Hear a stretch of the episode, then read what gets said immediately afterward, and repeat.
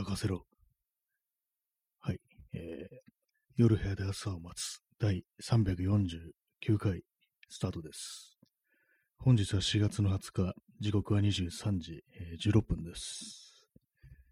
はい。まあ、突然の、ね、寝言から始まりましたけども、今日はあの例の漫画特集ということで、まあ、例の漫画についてこう大いに語っていこうという、まあ、そういう感じの放送なんですけども、まあ例の漫画、例の漫画についてっていうタイトルで前、こう、ね、やりましたけども、例の漫画つってなんかみんなこう思い出すものがそれぞれあったりすると思うんですけども、あの放送を聞いた友人から結局例の漫画っていうのが何だったか分かんなかったっていう、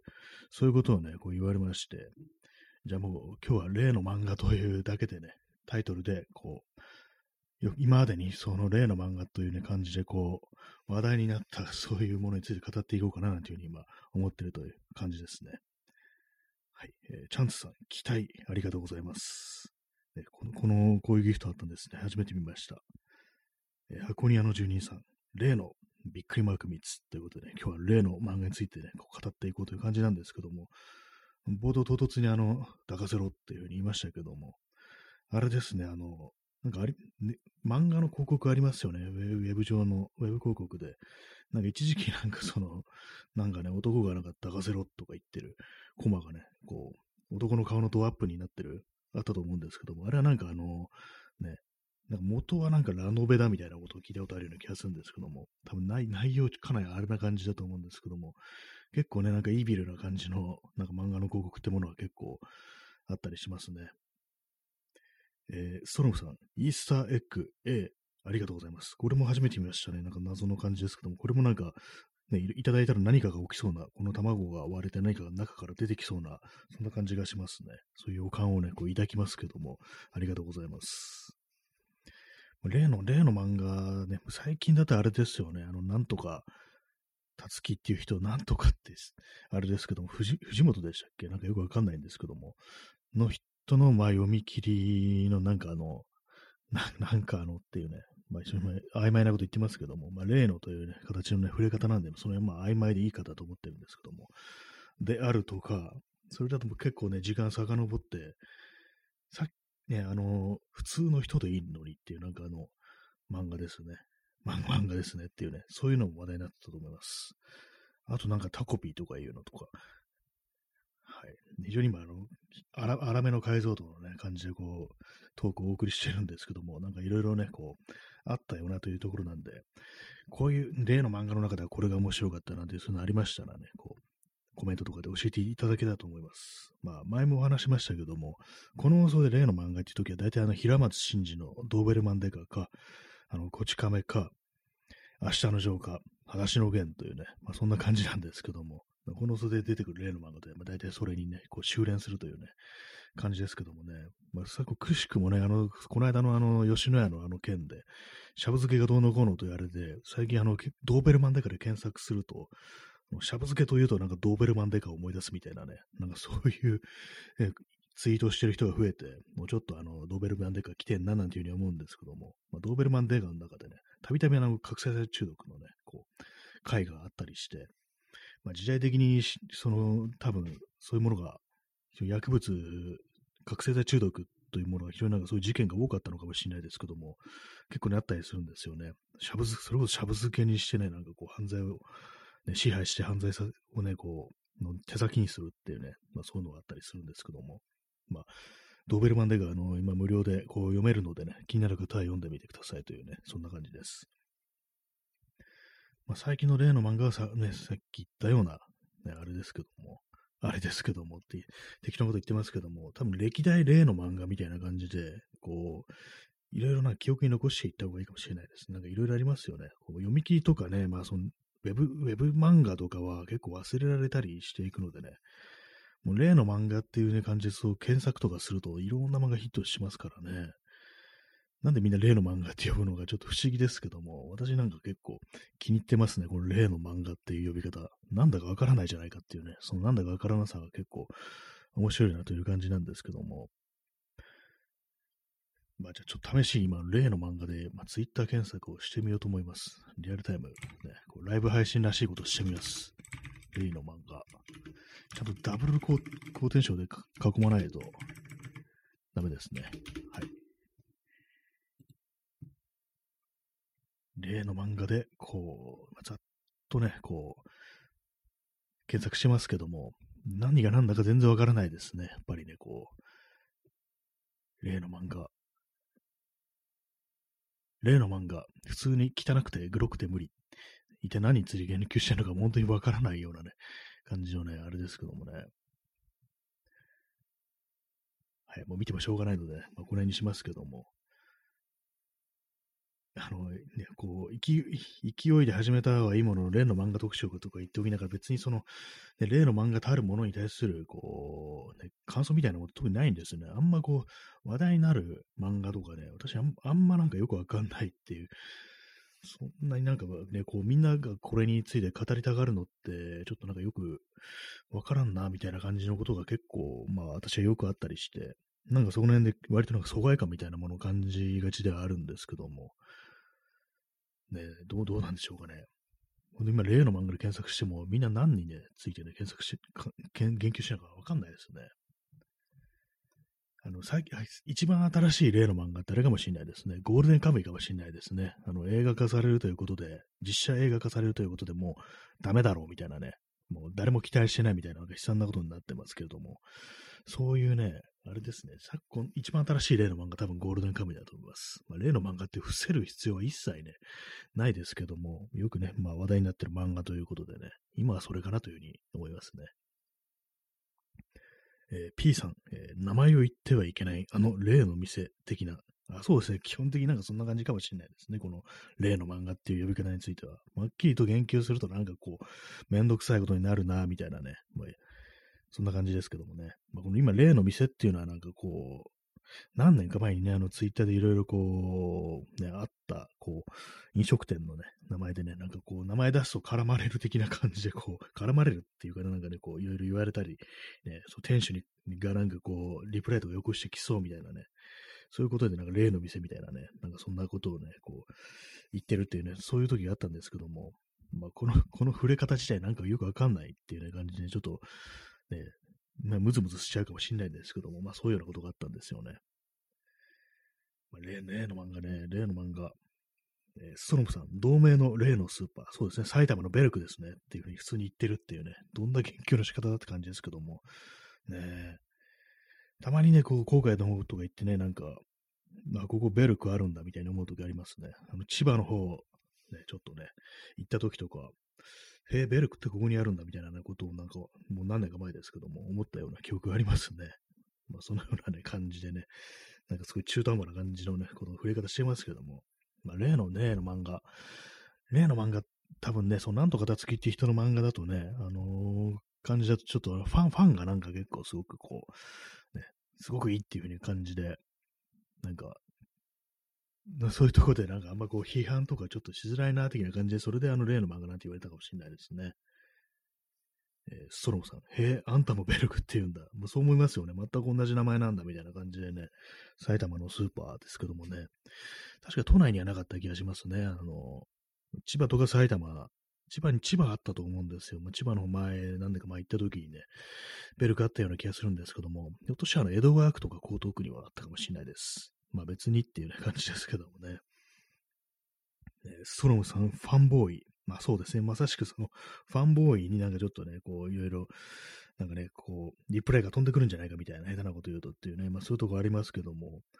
まあね、あの漫画家ね、その例の漫画家、例の、例の漫画の例の漫画家なんですけども、なんなんとかたすきっていう人なんですけども、なんかよくわかんなかったんですよね。なんかね、非常にまテクニテクニカルなところがあるということなんですけども、そうなんだみたいな感じで、なんか、なんか結構ね、なんか絵が苦手です、私は。あの、あの絵。基本的にあれなんですよ。漫画の絵で、ちょっとあのね、あのデフォルメされてない、割となんかリアルめの絵柄で、結構ね、なんか最近というかね、もうね、こ多分もう 10, 10年ぐらいとかだと思うんですけども、10年、15年とかのね、漫画の絵柄の傾向だと思うんですけども、目に光がない、目にハイライトがないっていう傾向にあると思うんですよね。まあ、厳密にはあるのかもしれないんですけども、あんまりこうなんかそう、こう、ね、黒、黒目がちっていうか、なんていうかね、こう、目に光がない感じの、ちょっと目が死んでる系の漫画、私はなんか結構自分の中でそういうふうに、まあ、読んでるんですけども、なんかあの絵がちょっと苦手なんですよね。なんか人間をバカにしてる風に見えるっていうか、一応なんか漫画の中のキャラですみたいな感じでね、結構そのなんかインターネット感が、ちょっと今このね、例えばよくわかんないですけども、なんかインターネット感あるっていう、か他人をなんかすごく分析して分析してね、なんかこういう類型化していくみたいな、なんかそういうところがなんか絵柄みたいなところに現れてるような感覚があって、まあこれ私の偏見というかね、思い込みなのかもしれないですけども、なんかあのね、光のない目ってものは非常に苦手なんですよね。だから私はなんか本当にこう、ね、こう昔、昔のね、もう漫画って感じの絵の方が好きであるなんていうね、ことありますけども、まあその写実的っていうか、まあちょっと劇画っぽい、あれであってもね、なんか、ちゃんと目に光があるというね、まあそういう映画ね、好きですね。ストロムさん、ファンの語源は共振者、ファナティックなので言葉が通じない。あ、そうなんですね。ファナティックっていう言葉知ってますけど、知ってましたけど、共振者って意味だったんですね。それ全然知りませんでした。ファン、確かにね、こう、信者的なね、ファンボーイって日本語ね、語訳すると大体まあ信者みたいなね、まあ、ネットのね、スラングとしてのまあ信者みたいなね、そういう感じでまあ捉えられてるってことはまあ知ってるんですけども、知ってたんですけども、ね、ファナティックだったっていうのはね、全然知りませんでした。まあ、ファンね、ファン気質というものありますからね、自分の好きなもの批判されてたらどうしてもね、こう、なんか言ってやりたくなるなんていうね、そういうところもあったりして、まあ、言葉がね、通じないというね、理屈じゃねえんだっていうね、まあそういうところはまああるかもしれないですね。まあそういうところはあの、SNS、みたいなね、いろいろ見えるところだとこう、なんかね、こう一悶着あるみたいな、そんなことが結構ありがちだなというふうにね、思いますね。まあそうなんですね。絵柄についてはその目に光のないものが苦手であるというね、まあそういうこと思うんですけども、昨日あの、ポッドキャストを聞いていて、その漫画に関するポッドキャストを聞いていて、それがあの、どういうやつかっていうと、あの、読めば助かるのにというタイトルのね、あのー、ポッドキャストで、これあのー、誰がやってるかというと、あの、私、結構まあ、数ヶ月前にフォローした人で、あの、アニさんっていうね、人の、まあ、多分ツイッターで結構フォロワー多いんでね、なんか、あの、どっかの大学のあの、講師をやってらっしゃる方で、で、まあなんか、たまたまなんか行き着いて、こう、まあ漫画、全部漫画に関するね、ポッドキャストなんですけども、昨日ね、昨日話したあの、花井沢町公民館だよりっていう漫画についてもそのね、こう、ポッドキャストで言及されてて、ちょっと気になる、ね、続きはちょっと気になるな、みたいなこと思ったっていうね、まあ、感じなんですけども、それをね、聞いて、昨日なんかそのちょっと過去回をね、そのポッドキャストの過去回を聞いていたら、あのね、一時期あの、ツイッターであの例の漫画としてね、こう筆頭に上がってたあの、普通の人でいい、普通の人でいいのにっていうね、ような、そういう、まあ、タイトルの漫画ですね。まあ、そういう、それについて言及してて、ね、内容ね、ちょっと、私もなんか読ん、その話題になった当時読んだんですけども、まあ、アラウンドね、アラウンドサーティのね、女性がなんかこう、いろいろこう、いろいろなんか、身の回りのなんかいろんなことみたいなね、そんな感じだと思うんですけども、それでまあ、自分の周りにいる人間を非常になんかこう、細かく観察しててね、これはこの人、こういう人とこういうふうに考えて、自分はこういうふうに見られてるみたいなところを非常にこう、気にしてたりするなんていうね、まあそういう漫画なんですけども、まあそれについてね、その、ポッドキャストでこう、研究してて、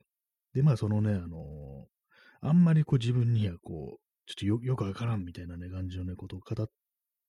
てらっしゃるんですけども、私もなんか、確かね、その当時読んだ時なんかね、なんかよくわかよくわかんなさっていうのがあって、それがなんか結構座りの悪いよくわかんなさみたいのだったんですよね。なんか今、なんかみんなこれについていろいろ語ってるけど、なんか、なんで、なんかね、こう、語りたいんだろうけど、なんか自分にとってなんか非常になんかこう、居心地の悪い何かを感じるっていう。多分ただなんか別に倫理的に良くないとかそういう感じでもないし、ね、別にね、なんか差別的な内容であるとかそういう感じは全然ないし、ね、書いてる人がの人間性がいびるというわけでは絶対にはまあないだろうという感じなんですけども、何かその分析というものに対する抵抗感みたいなものが、のもあるみたいな、そんななんかニュアンスで語ってたという感じなんで、まあ、その辺私はあの非常にこう、あれですね、こう、なんだ共感するようなところあったんですよね。まあその、まあ、男がね、あの女性からなんかこういろいろどういうふうに見られてるかみたいなね、ことをっ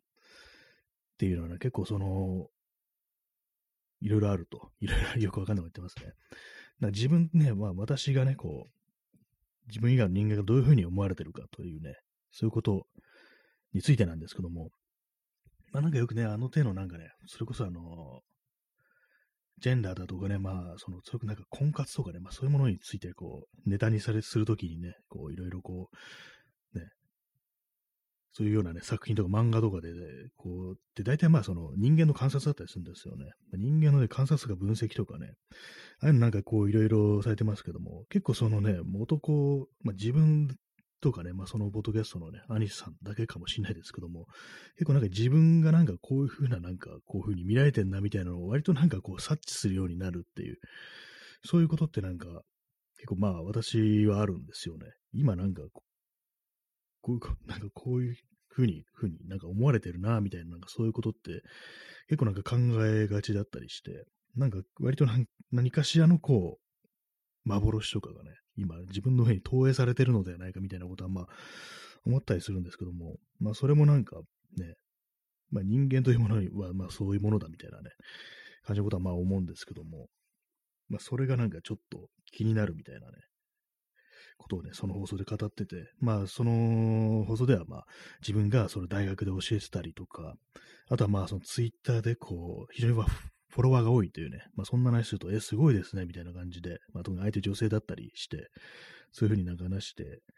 で、なんかこう、いうふうに、わあ、すごいみたいな感じになるけど、なる時からなんか、あんま興味ねえみたいな、なんか、あここういう感じか、みたいな感じで、ふっとなんかあのね、何かこう、その、あれがね、こう、あんま期待されたくなってるっていうの、そういうようなことを感じる時があるみたいなことを語ってて、なんかそれちょっとわかるなみたいなことをまあ思ったんですけども、今なん、なんなんかあれですね、例の漫画特集とか言っておきながら、なんかあんま関係ない話になってますけども、まあね、なんかそんなことを、ね、言ってて、まあなんかそれわかるみたいなこと思いましたね。っ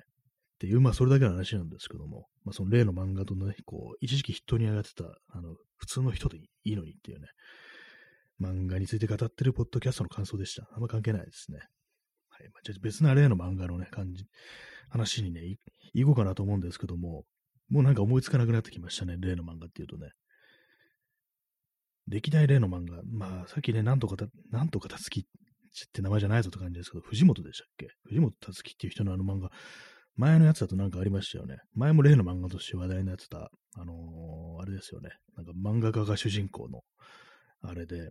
まあ、途中でそのね、こう、相棒がなんかその事件に、まあ、通り魔みたいなのに巻き込まれて殺されてしまうっていうそういう内容で、まあ、そこでなんかそう描かれてる精神疾患というね、ものの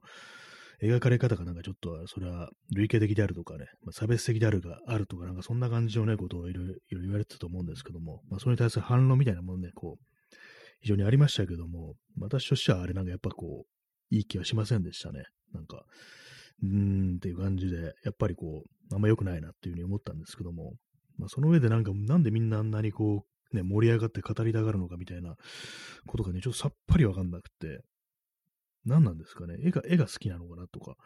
思ったりして、絵があんま好きじゃないですね、私はね。インスタントコーヒーを飲みます。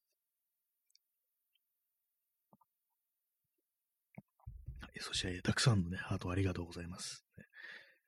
まあ、そんなようなね、感じでね、なんかこう、例の漫画としてね、話題に上がるものはね、大体なんかあんまこう、本当にわかんねえっていうことを思ったりして、なんかあのね、まあ今だとまあゴールデンカムって言いましたけども、あれもね、なんかこれ無料になったからちょっとね、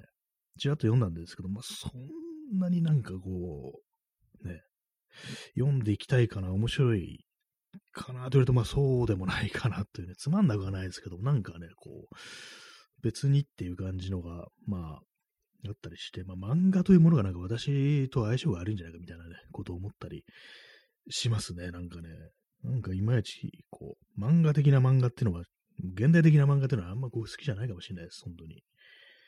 まあでもなんかね、漫画の広告っていろいろありますよね、こうね。こ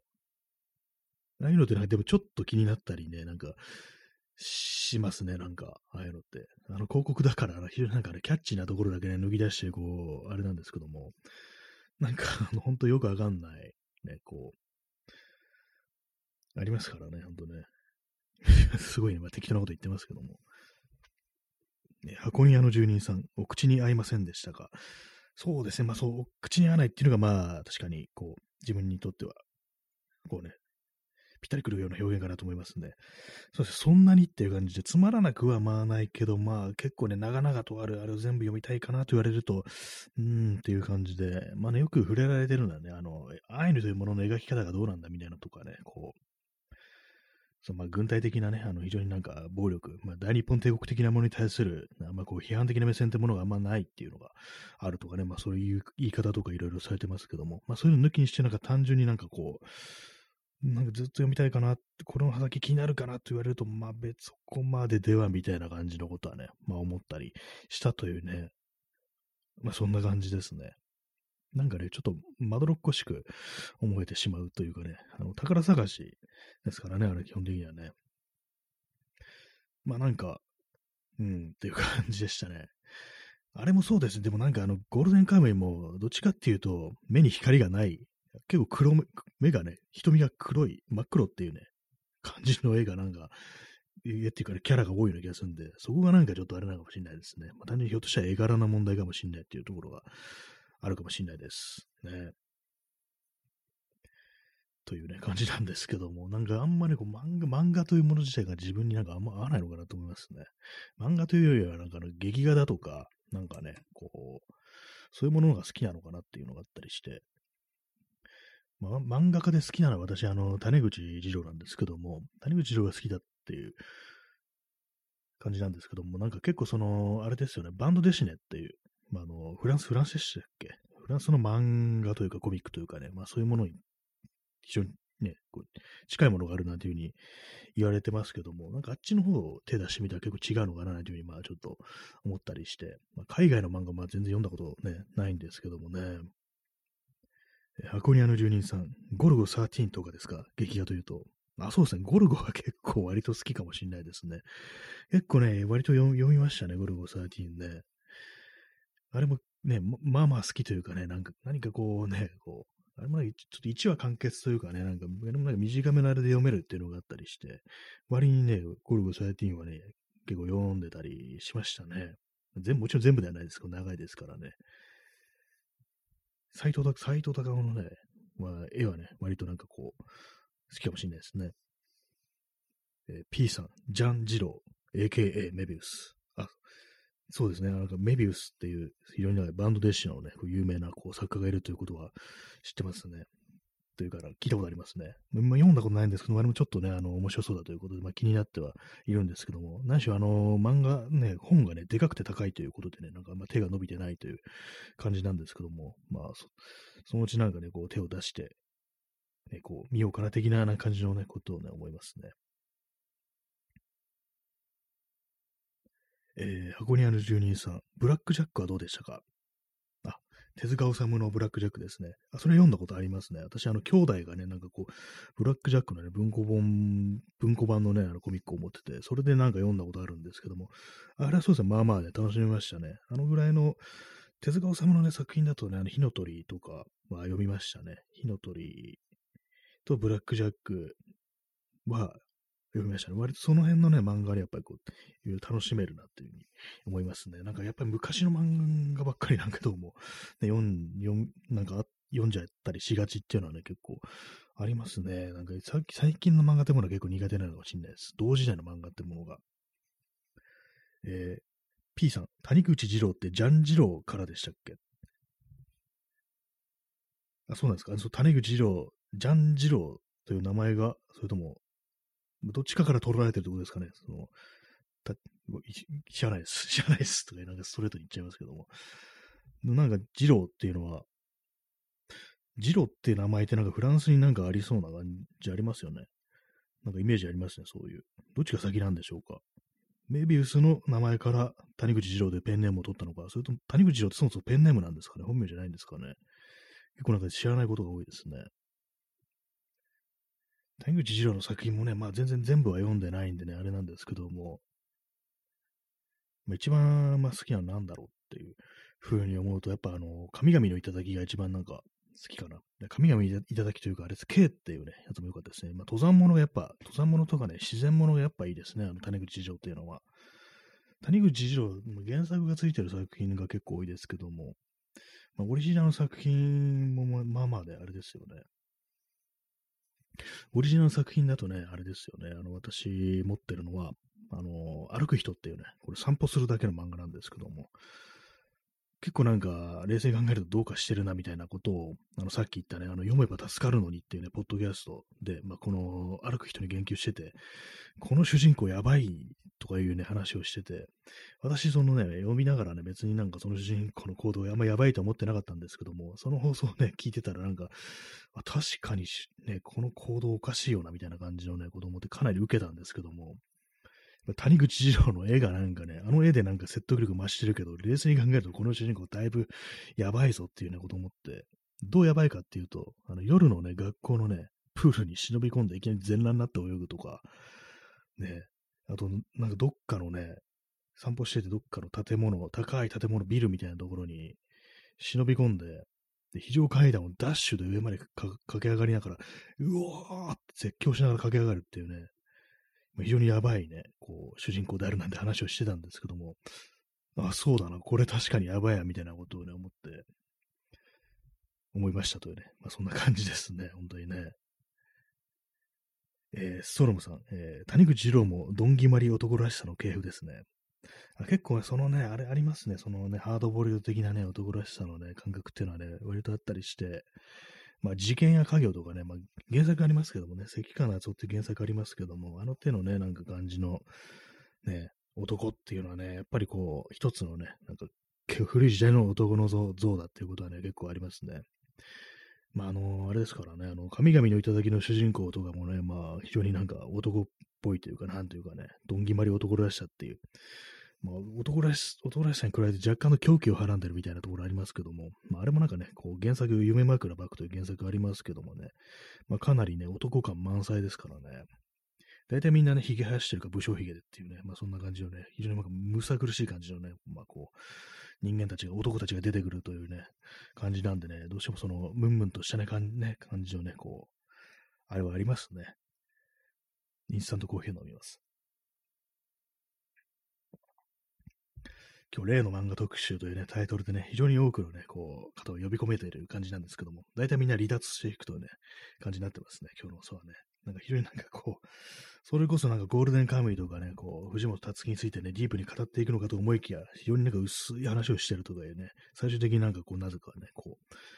散散歩じゃないや、歩く人の、ね、話になってるっていうね、感じの放送なんですけどもね、まあ、こういう感じでタイトルで人を騙していく放送になってますね、なんか最近。まあ、だいぶカルマもね、下がってきたかなというところなんですけども、まあ、谷口二郎ね、男らしさの系譜、本当になんか、ドンキマった男らしさ特集みたいな感じで、いろんな漫画を開けていくっていうのを思いついたんですけども、まあ、大体なんか昔の劇画とか大体それですからね、これちょっとキリがないという感じで、私の中でそれの最高峰というか、一番どうかしてるっていう感じなのが、まあそのドーベルマンデカというね、ところでね、まあそ筆頭みたいな感じなんですけども、やばいですからね、あれもね。はい。まあなんかよくわかんない話してますけども、まあなんか昨今のね、漫画とも苦手だと言いながら、まあ非常にね、過去のね、古い時代のなんかほんとやばいね、男らしさというものが全開になってる劇画的なものは私はなんか結構読んでしまうということがあってね、なんかちょっと不思議なんですけども、何なんですかね。街の方なんかもうあまりあまりにものぎどんぎまってると、ちょっとエンターテインメントして見れるっていうか、ね、逆に安心みたいなところあるかもしれないですね。はい。まあ、そんな感じで今日は例の漫画特集というね、感じでお送りしてまいりましたけどもね、ここで延長しての声がありましたので、延長したいと思います。延長していきます。ありがとうございます。ね、こういう声が入るともうね、ここぞとばかりね、こう、延長していきたい感じですね。えー、アコニアン・ルニさん、ドーベルマンデカは読んだことなかったです。これはね、もう、お おすすめというか、なんというかね、こう、まあ、見ててね、いい気分にはならないと思いますね。これ、いい気分というかね、これやべえぞみたいな気持ちになったりして。まあね、もう残酷な描写とかも多いですからね、まあ、その辺のことはちょっとあの、あるという感じで、まあ、前提でこうね、やばいという前提でこう読んでいただけたらと思います。それこそね、しゃぶ漬けみたいなね、感じのね、そういうのが出てきますからね、本当にね。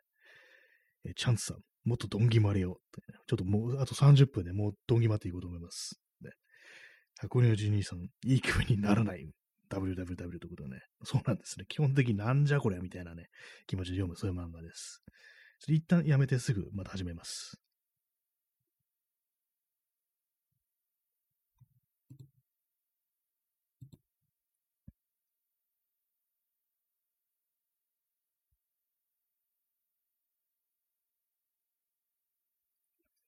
はい。えー、第2部を開始しております。本日はあの、例の漫画特集ということで、まあ、ツイッターとかだ、ね、インターネットで話題になった漫画についてね、こう、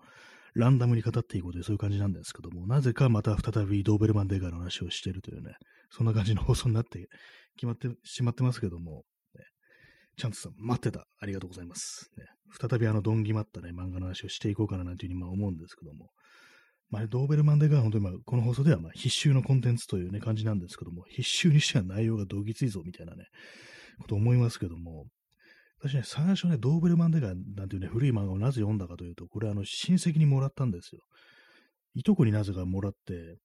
で、これはね、なんか不思議なね、あれ感じなんですけども、いとこが、ちょっとね、入院してた時に、まあ、入院中に退屈だろうからっていう風になんか友達から漫画をもらったという感じで、それがなんかドーベルマンデカだったらしいんですよ。それをなんか私がなんか譲り受けたという感じで、にね、そなんで古い漫画を、そんな古い漫画をなぜ入院、入院のね、こう、差し入れとしてこう持ってきたのかかなり謎なんですけども、まあ、そういうね、縁があってね、こう、私のね、手元にそのドーベルマンデカの単行本がやってきたというね、感じなんですけども、ただあのね、全部、全巻ではなくてね、あの 3, 3巻ぐらいね、なんかもらったことあるんですけども、ちょっと今もうどっか行っちゃってね、あのね、どこあるか、まあ、捨てちゃったかもしれないですね、もうすでにね。箱庭の12さん、お邪魔します。ありがとうございますね。再びあの30分お付き合いくださいということでね、またどんぎまっていきたいと思います。えチャンスさん、不思議な縁ですね。そうですね、ほんとなんか変なんですよね。私なんか漫画とはね、変な出会い方することが多くって、私はね、ホラ、ホラ、怖い漫画としてね、あのー、伊藤淳二が結構好きなんですけども、伊藤淳二もですね、なんかこう、あれなんですよ。私のね、こう、バイト先のね、カウンターに置いてあったっていう感じなんですよ。確かね、なんか、なんかそんな感じで、誰かが忘れてったっていうね、あれなんですけども、あここでね、あのね、いね白状しますけども、同じような話前に聞いたぞっていうふうに思われる方多分いると思うんですけども、前にね、あの、その伊藤淳二話したときに、友人がなんか忘れてったというね、話だったじゃないかって今思ってる方、もしかしたらおられるかもしれないですけども、そうです。あれは嘘です。なんかちょっと面白そうだからね、そういうふうに事実を変えました、なんかね。怖い話が不意にね、なんかこう、ね、家に置いてあったなんていうことだったらね、怖いなと思ってね。あれはなんか、いわゆる持ったってやつですね。嘘です。本当は、あの、バイト先のね、なんかね、カウンターの上になんか、なぜか誰か忘れていったっていう感じでね。まあ、それもまあちょっと不思議ではあるんですけども、誰も、誰がね、置いたかわからないですよね。いつもか消えてたという感じなんですけど、まあ、それはそれでまあ不思議なんですけども、まあそういう感じでね、この放送たまに嘘ありますからね、ほんとね、ちょっと面白くしようっていう、怖い話については結構その面白くしようと思ってね、わざとね、現実よりもね、そういう感じでちょっとね、不思議な感じにね、ちょっと創作してしまう時がありますのでね、今こう過去に喋ったこととなんかね、こう整合性取れないぞという方がいたいたら、まあその通りですとしかね、言いようがないですね。はい。まあ、その伊藤淳二ね、なんかそう、あれなんですよ。そういう感じの出会い方をして、何だったんだろうと思うんですけども、結構ね、それからなんか割となんかこう読んだりしましたね、伊藤淳二は。あれもね、まあまあね、まあ、最近のは知らないんですけども、今なんかいろんなの書いてますよね。なんかラスプーチンのなんかね、こう、漫画とかね、なんか書いてましたよね。歴史ものっていうのね。そういうのはま読んでないんですけども、あと猫漫画とかもありましたね。で、まあ、ドーベルマンデカはそういうふうな出会い方をして、まあ、伊藤淳とはそういう出会い方をしたという、まあね、そんな感じなんですけども、まあね、まあ、インターネットの漫画っていうのは、やっぱそういう感じで普通の不思議でも何でもなくってね、そういうとこツイッターのタイムラインに流れてくるとかね、いわゆるバズったみたいなね、感じの出会い方をするっていうのは、まあ、多いですからね。そういうのはバズったものっていうのがなんか私にはね、どうにも合わないみたいなところがこうあったりして、あれ、まあ、嫌いとかではないんですけども、なんかよくわかんないな、みたいな感じのね、ことを思ったりするんですけども、まあそういうね、私なんでね、まあさっきね、まあ、例の漫画として、例の漫画筆頭のね、作家である藤本つ樹というね、人のね、漫画、なんかチェーンソーマンが有名であるっていうね、ことらしいんですけども、どうなんですかね、あれもなんか読んでみたら面白かったりするんですかね？なんかあんまりこうね、なんかこう、なんかね、試し読みだけしたことあります。なんかそんな、別に別にっていうかね、やっぱなんか絵絵のね、絵が大きいかもしれないです。あの、やっぱね、黒黒目は、黒目はダメっていう、そんな感じですね。黒目はダメってなんだって感じですけども、目にね、ハイライトない漫画、まあ、ちょっと合わないんですよね。なんかこう、変なこと言ってますけどもね。インスタントコーヒーを飲みます。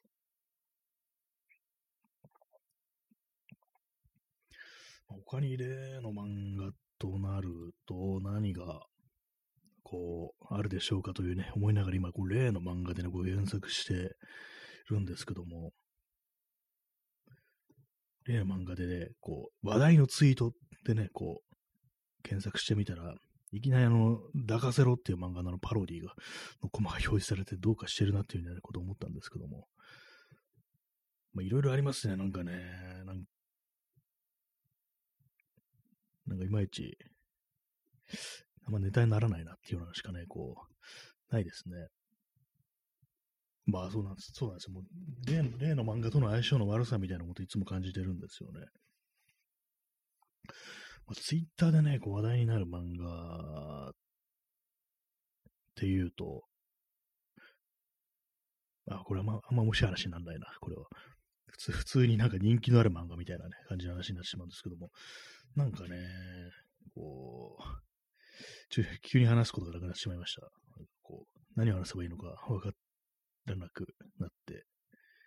しまいという感じなんですけども、まあ、少年漫画、ね、少年漫画は話題になること多いですけど、やっぱりなんか、なんだかんだもう年を取ってしまったので、あんまりこう、いまいちね、こう、あれなのかもしれないですね。なんか微妙に合わなくなってきたかもしれないですね。漫画というものとなんか自分の相性というものがそもそもそんな、なんかこう、だんだんだん離れてきてしまったのかなと思います。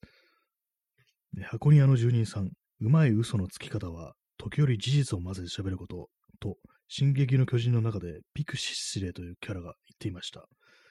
ああ、時折事実を混ぜて喋る。まあ、確かにそうですね。一辺の真実があると、なんか他のこともひょっとしたらマジなのではみたいなことは、確かにね、そのリアリティというものに対して貢献するかもしれないですね。ある程度のこう事実というものは。ちょっと人を騙すときにちょっとね、それをね、使ってみますっていうね。まあ、それも確かにそう、あれですよね。ほんとさっきの伊藤淳史の出会いでね、こう私が微妙にこうね、本当のことを混ぜたということでね、こう、嘘をついてしまったという感じなんですけども、無意識のうちにうまく嘘をついてしまったとなると、かなりね、こう人格に問題があるので、なんていうふうにちょっとね、おっしゃいますね。私はその進撃の巨人は読んでないですね。進撃の巨人ね、進撃の巨人もなんか非常にこう有名というかね、私のなんかね、こう、タイムラインと相互、相互さん、相互さん、相互フォローの方、ツイッターのね、相互さんというね、こう、ふうに表現させていただきますけども、結構それなんかすごい面白いっていうふうにね、語っておられるようでね、まあなんかちょっと気にならないではないんですけども、ストーリー的にね、気にならないではないんですけども、なんかこう、うん、っていう感じ。やっぱ今の漫画というね、それだけでなんかこう、ちょっと苦手意識みたいなのがちょっとあったりして、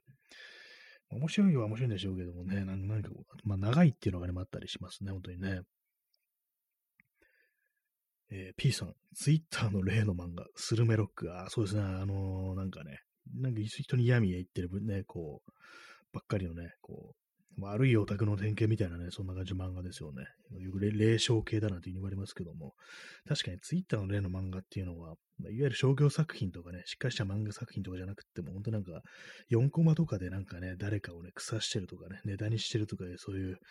まあね、あの、ウェブ漫画、まあ、いいビルな方のウェブ漫画っていうね、まあそういう感,、ね、感じのことで言及されるような時に、まあ例の漫画って呼ばれることもね、割にあるかなと思いますね。そういう例の漫画もあるぞっていうね、感じですね。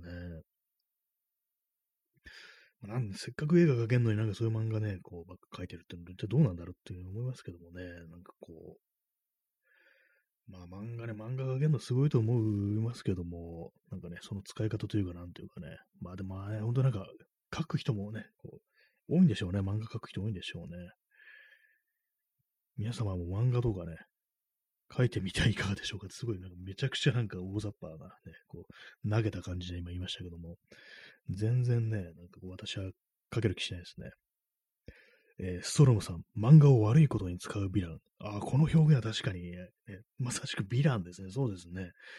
ね編み込みとかのね、そのね、出てくるヴィラン、悪役も、ね、こう異能力をね、すごい能力をね、こう、悪いことに使ってるわけですからね。確かにそうですね。漫画描けるのにね、こう人をなんかね、こう嫌味なことを言う、ね、感じの、あれですけども、確かにヴィランという表現はすごくね、しっくりくるっていうね、感じしますね。漫画を悪いことに使うヴィランっていうね、すごくね、今なんか腑に落ちた感じがあります。あれ、あいつらヴィランなんだっていうね、こと考えましたね。え、チャンスさん、今、岩波レンジ、コーポはコーポ、個人的に気に入っていますが、目にハイライハイライトがない絵でした。あ、私もそれちょっと読んだことあります。そう、ないですね。ハイライトないですね。なんか最近多いんですかね。なんか、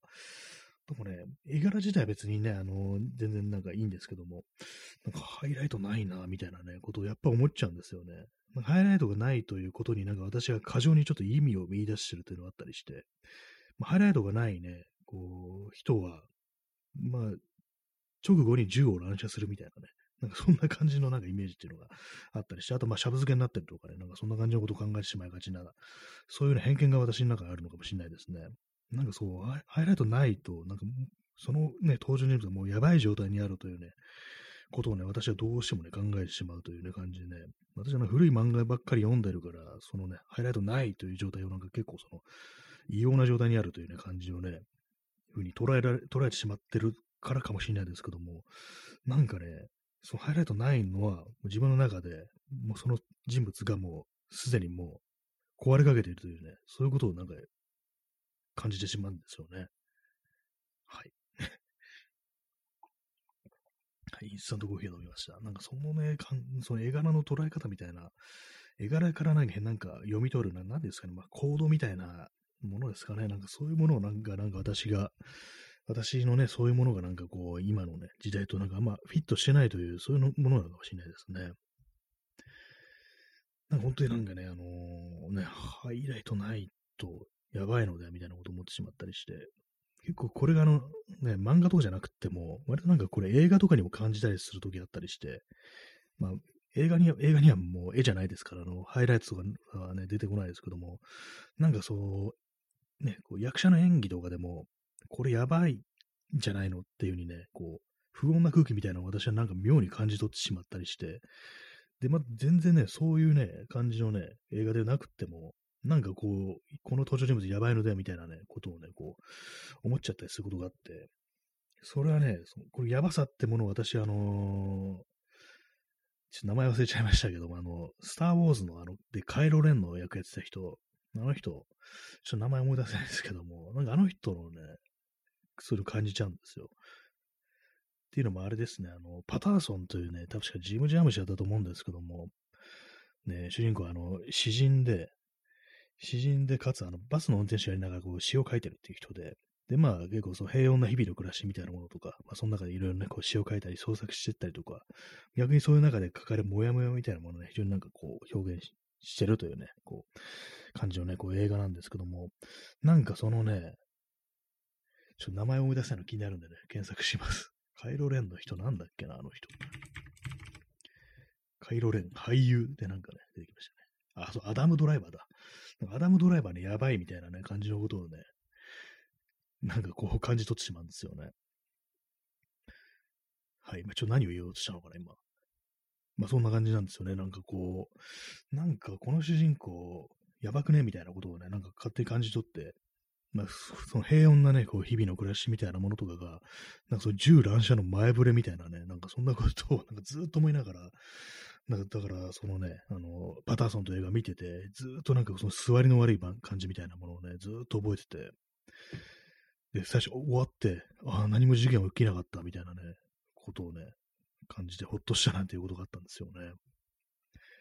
えー、チャンスさん、逆にみんな銃を乱射する寸前の状態であるという時代を反映している。あそうなのかもしれないですね。私がなんかそういうなんか時代の空気みたいなものをなんか反映しているというかね、それがなんかこう投影されてるのかなと思ったりして、まあ言ってみれば、私自身がね、銃を乱射する寸前の状態なんじゃないかみたいなね、そういうことなのかもしれないですね。お前だっていうね。自分自身の姿をね、こう反映してるなんていうね、なんかどうもそんなことをね、こう感じてしまうというね、ところなんですけどもね。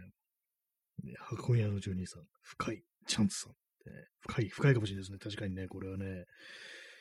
時代を反映してるっていうのはね、なんか非常にこう、あるかもしれないです。ね、自分の感じてるものがね、なんかこう、そこにね、投影されるというかね、まあ、ある意味こう、ね、そういう、まあ、よくね、魔女というものが、ね、そのものを見る者のの愛する者に姿を変えてね、そのね、幻惑するなんていう、そんなのね、こう、昔話みたいなのありますけども、まあ、それのね、逆バージョンというかね、自分の、ね、恐れるものというものの姿がね、こう、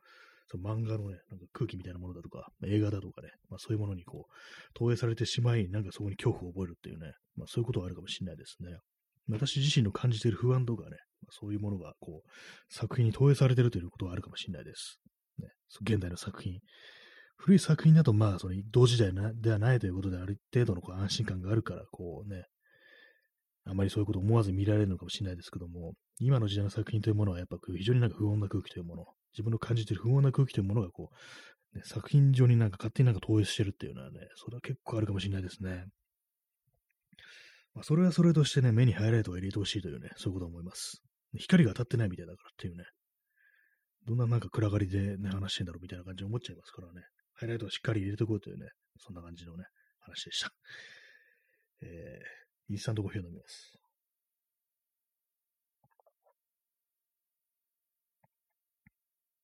でも結構その漫画作品とかをね、こう受け取るにあたって、結構絵柄の好き嫌いっていうのはまああったりしますからね。よくあの、私ね、周りのね、こう、人からよく聞いたのが、あの、ジョジョの奇妙な冒険の有名な作品でね、ですけども、面白いですけども、私も結構ね、割と面白いと思ってね、こう、途中までなんか読んだりしたことあるんですけども、割とね、私の周りだとね、あの絵がちょっと気持ち悪くて無理っていうね、なんかそういうね、意見をね、言ってるね、友人が割と多くって、まあ確かになんか独特な感じっていうかね、気持ち悪いっていう気持ちもなんかね、わかるなみたいなことを思ったりして、まあそれでも私はなんかね、こういけるっていうね、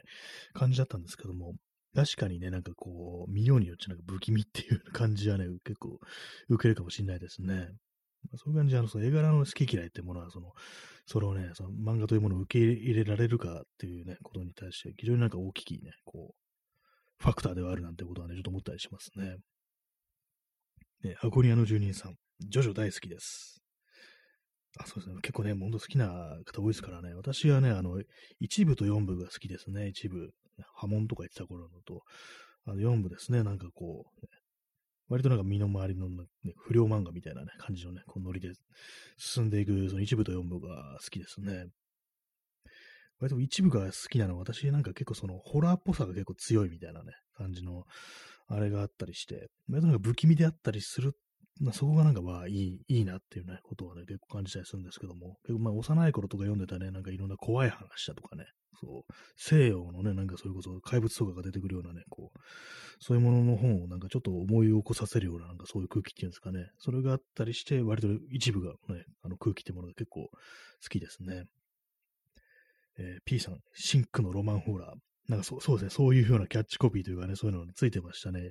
その後、な南部からね、それがつかなくなったのかわからないですけども、なんか最初はね、そんな感じのありましたよね。シンクのロマンホラー、ね、深いね、紅のね、ロマンホラーという、なんかね、不思議な感じしますけどもね、結構ね、不思議な、あれですよね。えー、箱庭の住人さん、まだスタンドじゃない頃ですね。そうですね、まだね、あのね、謎のね、こう、スタンドとかいう存在がない頃でね、波紋の呼吸でどうにかしてた頃のね、話なんですけども、ね、なんか、なんかあれですね、あの、ほんと3部ぐらいまでで、その後の作品に波紋というものが一切出てこなくなったの、ちょっとなんか寂しいような、ね、感じがするんですけどもね、全然ね、こう2部のね、主人公のジョセフというものが出てきてるにもかかわらず、波紋を使う機会がね、こうね、4部とかね、全然なかったじゃないかみたいな感じでね、なんかこう、ね、猛録してて少しね、寂しいところだったんですけども、波紋、まあね、あれかもしれないですね。何でもできちゃうから、ね、こう、なしにしたのかもしれないですね。波紋とかね、波紋の呼吸するとなんか、波紋の呼吸をね、するとね、あの、老化も抑えられるみたいな感じでね、そんなのも何でもありになっちゃいますからね。えー、ストロムさん、ジョジョはかなりの人が受動喫煙してますね。まあ、確かに受動喫煙っていう表現は確かに、あれですね、あれか、あれあれかもしれないですね。他でなんかいろいろ周りでね、こう話してる人が多いから、なんとなくこう、ジョジョのね、こう知識が入ってくるっていうのはね、非常にあるかもしれないですね。本当にインターネット上のね、インターネットの住人なんかみんなジョジョの話してるぞみたいな、ね、ことをね、思いますからね。私も新しい方、何部までかな、あの、私あの、4部、あ、5部か。5部からなんかもうよくわかんねえって感じになってね、読まなくなったんですけども、だからまあ、本当4部までかな、みたいな感じなんですけども、ね、それでもなんかね、こういろいろね、話とかね、こう流れてきたりしますからね、なんか大体なんかこうどういうキャラがいてみたいなね、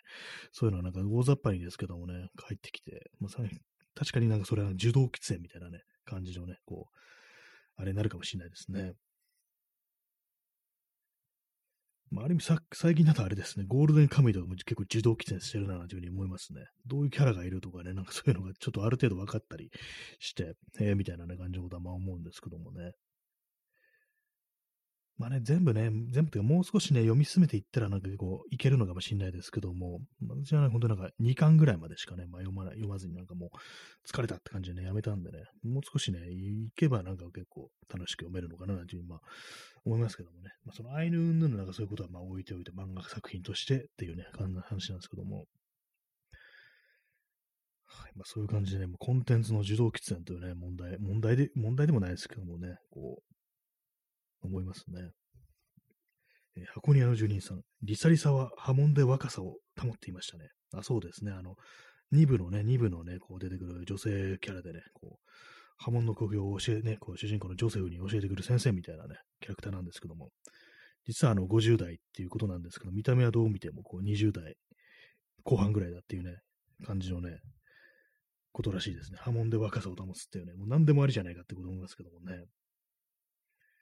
まあそのね、それ、確かにそれをね、ありにすると、まあいろいろこう、なんか話作ってるの大変になるからっていうね感じでも、波紋がなんかリストラされたのかなというふうに思いますけどもね。まあそれもまあ仕方のないね、ことなのかもしれないですね。話をたくさん、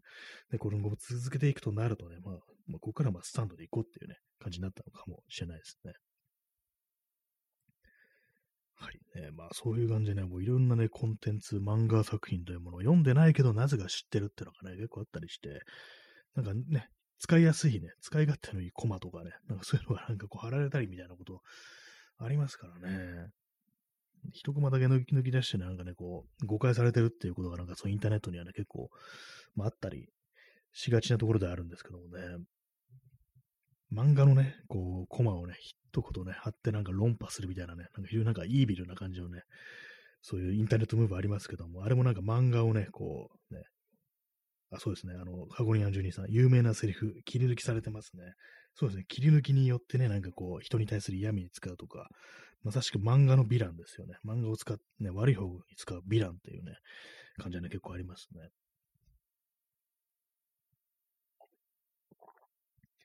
えー、チャンスさん、わかりみ。ありがとうございます。そうですね。なんか本当にもう、ヴィランっていう表現は本当にそうですね。まさしくっていう感じがしてね、漫画のね、画像一言でね、っていうね、ありますからね、本当にね。えー、ストロムが、ストロムさん、えー、能力があるわけでもないから、ヴィラン以下ですね。あ、そうですね。一応、ヴィランっていうのはなんか、すごいね、なんか異能力を持ったね、超人的な能力を持った存在で、まあ、で悪であるっていうあれですけども、そういうわけでもないから、確かにそうですね。ヴィラン以下ですね。人のなんかね、こう、で書いた漫画のね、コマなんか悪用するということですからね、雑魚のね、こう、悪党っていうね、感じですね。まあ、なんかいろんなね、漫画話題になりますけどもね、なんだろう、昨今読んだ漫画で面白かった。本当なんか同同時代の漫画ね、本当読んでないですね。でも私漫画もね、そんな買わないんですよね。なんか、配信とかでね、サブスクとかで読むことが増えており、そうだな、も手元に置い置いておきたいような漫画っていうのはやっぱ、谷口二郎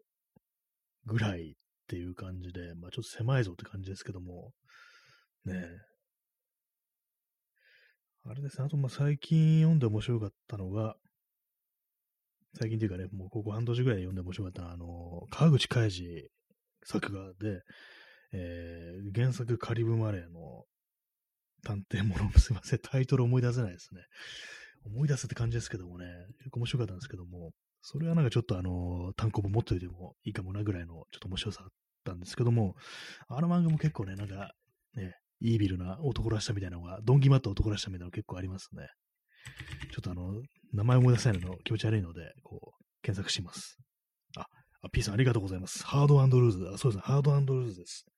川口海二とカリブマレーのハードアンドルーズ。ありがとうございます。全然思い出せなかったですね。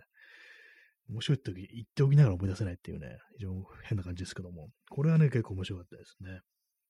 なんかどうも、カリブマレーってルーズっていうね、言葉になんかこう、思い入れがあるのかなんか結構いろんな作品とかでね、こう、使われてますね。他の、カリブマレー原作の漫画で結構有名なので言えば、あの、韓国で映画化されたオールドボーイありましたけども、オールドボーイのサブタイトルがルーズ戦記っていうね、なんかそういうタイトルで、なぜルーズにしたのかなっていうふうに思ったんですけども、なんかその言葉に対して思い入れがどうもあるみたいですね。えー、箱庭の住人さん。男らしさというと、先駆け男塾しか思い浮かばない。そうですね、もう 優しくね、あれですね、どんぎまった男らしさをちょっとあのね、パロディっていうかね、そういうものにした作品っていうと、確かに先駆け男塾、それ出てきますね。あの漫画もちょっとね、なんか、半分ギャグみたいなところありますからね。初期とかなんか本当になんか、右翼をギャグにしたみたいなね。右翼っぽいキャラをね、ギャラにギャグにしたみたいな、そういうところありましたからね。あとなんか、進んでいくとね、ちょっとバトルみたいになりましたけども、男塾のね、ギャグの側面というものをね、なんかこうね、いろいろなんかこう、影響あるかもしれないですね。えー、ストロムさん、クク88ありましたね、あのね、こう、応援団のね、キャラでね、確か田沢、田沢だったかな、松尾だったかな、どっちか忘れましたけども、多分田沢だと思うんですけども、応援団で、応援するんで、あの、直にね、戦ったりはしないんですけど、まあ応援するキャラで、ちょっとあの、インテリキャラみたいな感じなんですけども、それも男塾というね、非常になんかちょっとどうかしてる連中の中のインテリなんで、普通にね、あの、クク88ってね、自信満々に言って間違えるっていうね、まあそういうギャグがあるんですけども、それですよね。あれもなんか結構ね、トキシックなね、ドンキマッターを男らしさというものをまあギャグににしてたみたいな感じなんですけども、その辺のことにね、あのー、確か宮下明でしたっけ、作者。どのぐらいまでね、なんかその意識的だったのかね、わかんないですけども、まあ、昔ね、なんか本当になんかドンキマッター男らしさというものが普通にかっこいいとされてたという、まあ、そういう時代があるんですけども、それをなんか笑っていくということに対して、どの程度自覚的だったのかな、なんてことは、まあ、ちょっと思うんですけども、まあね、あの感じのね、漫画、ちょっと、最近ね、今の時代にも欲しいですね、なんかね、そういう、ドンキマッタ男らしさを笑っていくみたいなね、そういう漫画、ちょっと読みたいなというふうに思います。えー、チャンツさん、ソイヤありがとうございます。ね、いいですね。森、ソイヤっていうのもなんかちょっとね、男らし、祭りっていうことでね、なんか結構男らしさね、出てきますね。私に絵が描ければね、いろいろなんかそうね、同人誌的にね、なんかいろんなね、こう、描きたいなというふうに思うんですけどもね、なかなかそれ難しいですからね。えー、箱庭の住人さん。あとは花の刑事とか、北斗の剣とか、ああ、そうですね。花の刑事は私は読んでないんですけども、北斗の剣はね、一応全巻読みましたね。あれもね、なんか あれはなんか結構ま、マジで、ね、こう、どんぎまってるっていうかね、なんかその感じ、ヒーロー像みたいな感じですけどもね、もギャグ成分はそんなない感じですね、あれはね。原作、ブロンソンというね、ブロンソンか、ということでね、あれもなんかブロンソンっていうまあ原作者は結構なんかちょっとガチで右翼っぽいようななんかそういうところ確かあったような気がします。北斗の剣ね、割となんか私は割と好きな作品ですね。えー、P さん、真田幸村がなぜか長渕剛顔。あ、あれ、真田幸村なんですね。知りませんでした。読んだことないんで。ね、なんか長渕剛のね、顔なんですよ。なんかね、知んないですけども。ね、なんかよくインターネットで出てくるコマとしてはね、人には触れてはならん痛みがあるのだとかなんか言って、なんか何かをね、静止してるというね、キャラクターなんですけども、顔がなんかもう完全に長渕っていうね、謎のなんかね、こう、ね、よくわかんないことしてましたね、あれもね。箱庭の住人さん、みんな瞳キラキラですよね。あそうですね、確かに。ね、原哲夫のやってる割となんか瞳キラキラ系っていうかね、みんな澄んだ目をしてますね。割となんか悪役でもね、なんか、なんか不思議と澄んだ目をしてるような気がしますね。キラキラ、昔の漫画ね、ハイライトでね、たくさんね、目に入れてて、キラキラ系の瞳してましたね。やっぱあの、私が古い人間だから、その、黒目がちっていうことがね、瞳にハイライトがないのが受けられないのかもしれないですね。やっぱりこう目はね、輝かしていこうよというね、まあ、感じはもう古いのかもしれないですね、そういうね、感覚はね。はい。まあ、そんな感じは、例の漫画とか言いながらね、単純に古い漫画とかね、について、ね、こう研究してるという、そんな変な放送になってしまいましたけどもね。まあね、私もね、本当にその、今度例の漫画的なものが出てきたら、ちゃんと読み込んでね、こう感想を述べられるようにしてからね、ちょっと触れていきたいなというふうに思います、ね。最近の例の漫画についてはなんかよくわからんなというね、ぐらいの感想しかないです。というね、感じでお送りしてまいりました第ね、え、349回ですけども、いかがでしたでしょうか。まあ漫画ね、まあ日本は漫画大国なのか何なのか知んないですけどもね、今大人も漫画を読むぞという、ね、感じでね、こう、すごい古いこと言ってますね。まあ、漫画の話していこうというね、回でした。はい、それでは、えー、ご清聴ありがとうございました。えー、皆様、さようなら。